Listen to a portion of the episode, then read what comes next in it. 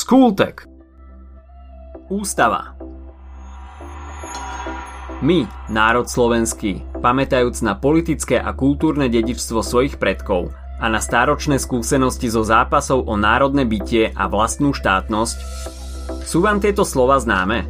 Určite hej, vysia v každej triede. Je to preambula Ústavy Slovenskej republiky, základného zákona našej krajiny.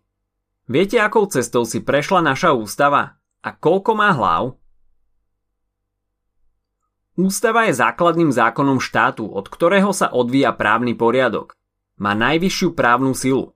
Zakotvuje princípy štátu, upravuje spoločenské vzťahy a rozdeľuje moc v krajine na zákonodárnu, výkonnú a súdnu. Nijaká právna norma, nejaký zákon, nejaká činnosť v štáte jej nesmie protirečiť. Bolo by to protiústavné. Na to, či sú právne normy v súlade s ústavou, dohliada Ústavný súd Slovenskej republiky. Ústava môže byť flexibilná alebo rigidná, na základe toho, aké ľahké alebo ťažké je príjmať ústavné zmeny. V prípade flexibilnej ústavy stačí na prijatie zmeny bežný počet poslancov, ale pri rigidnej ústave, ako napríklad v prípade Slovenska, je na schválenie ústavného zákona potrebný vyšší počet poslancov. Ústava môže byť aj písaná alebo nepísaná. Príkladom krajiny s nepísanou ústavou je napríklad Veľká Británia, ktorá nemá jeden celistvý dokument, ktorý by sa dal označiť za ústavu. Poznáme aj demokratickú alebo nedemokratickú, či oktrojovanú, čiže nanútenú ústavu. Oktrojovanou ústavou bola napríklad tzv. stadionová ústava z marca 1849, ktorá bola prvou platnou ústavou na našom území.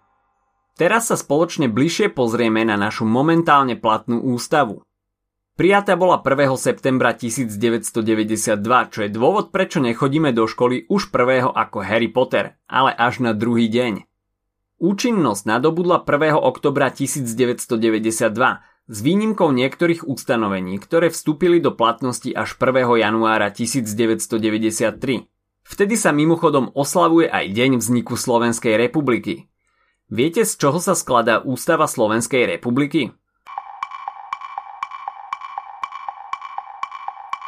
Ak ste povedali z preambuly a deviatich hlav, odpovedali ste správne.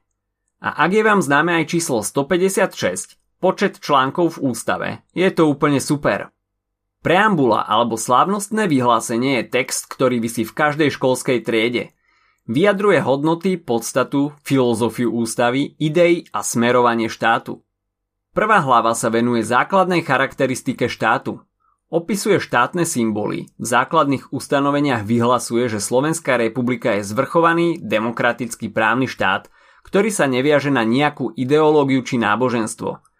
Upravuje vzťahy medzi štátom a občanom.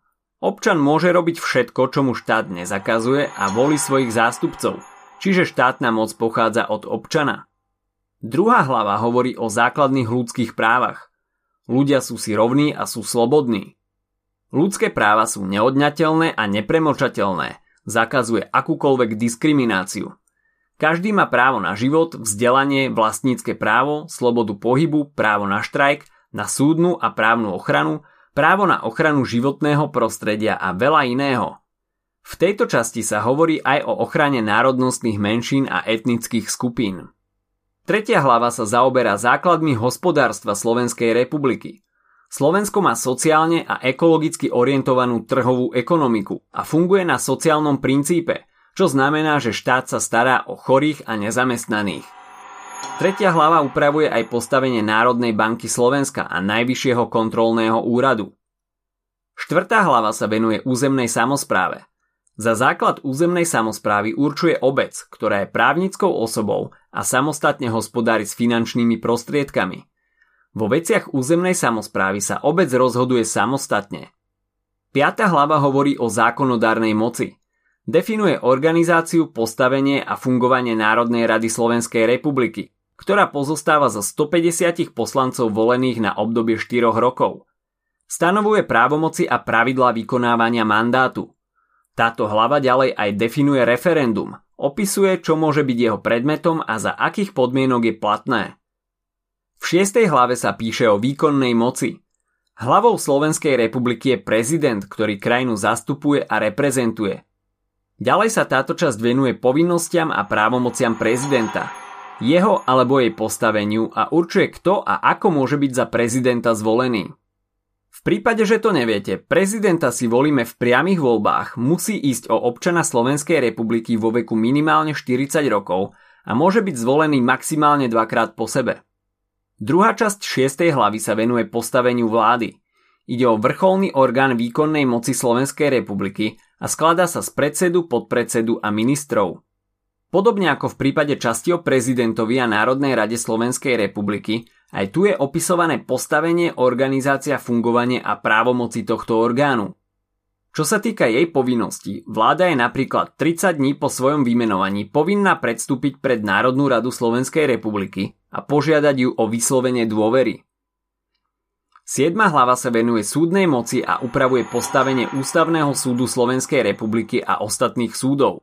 Úlohou Ústavného súdu je dbať na ochranu ústavnosti. Interpretuje zákony a rieši prípadné spory medzi jednotlivými orgánmi štátnej správy.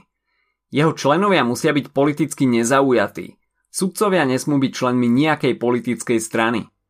Najvyšší súd Slovenskej republiky a ostatné súdy riešia záležitosti občianskoprávneho a trestnoprávneho charakteru a rovnako ako ich kolegovia z ústavného súdu ani oni nesmú byť členmi politických strán. V 8. hlave sa hovorí o prokuratúre a verejnej ochrane práv. Prokurátor chráni práva a záujmy fyzických a právnických osôb. Na čele je generálny prokurátor, ktorého vymenúva a odvoláva prezident Slovenskej republiky. Okrem neho existuje aj ombudsman, čo je verejný ochranca ľudských práv. No a 9. hlava obsahuje záverečné ustanovenia, kde sa napríklad upresňujú niektoré články ústavy. A to je všetko. Poďme si to zhrnúť. Ústava je základným zákonom štátu. Ústavy môžu byť písané alebo nepísané, rigidné alebo flexibilné a demokratické alebo oktrojované. Ústava Slovenskej republiky rozdeľuje moc na zákonodárnu, súdnu a výkonnú a skladá sa z preambuly 9 hlav a 156 článkov. Bola prijatá 1. septembra 1992 a do platnosti vstúpila 1. októbra 1992. Prvá hlava sa venuje všeobecnej charakteristike štátu, druhá hlava definuje práva a slobody občanov, tretia hlava opisuje základy hospodárstva Slovenskej republiky a vo štvrtej sa píše o územnej samozpráve. Piatá hlava sa venuje zákonodárnej moci, opisuje postavenie a organizáciu Národnej rady Slovenskej republiky a pravidlá pre referendá. Šiesta rieši výkonnú moc, teda prezidenta a vládu Slovenskej republiky. Siedma hlava sa venuje súdnej moci, ustanovuje postavenie a úlohu Ústavného súdu Slovenskej republiky a ostatných súdov. V 8. hlave sa píše o úlohách, právach a povinnostiach prokuratúry a verejného ochrancu ľudských práv a 9. obsahuje záverečné ustanovenia. Ak sa ti dnešný podcast páčil, nezabudni si vypočuť aj ďalšie epizódy z Kultegu alebo našej série Hashtag čitateľský denník, v ktorej sme spracovali dve desiatky diel, ktoré by si mal poznať. Potešíme sa aj, ak nás ohodnotíš na Apple Podcasts, napíšeš komentár na YouTube alebo dáš odber na Spotify, aby ti nič neuniklo. A nezabudni o nás povedať kamošom. Počujeme sa pri ďalšej časti Skultegu.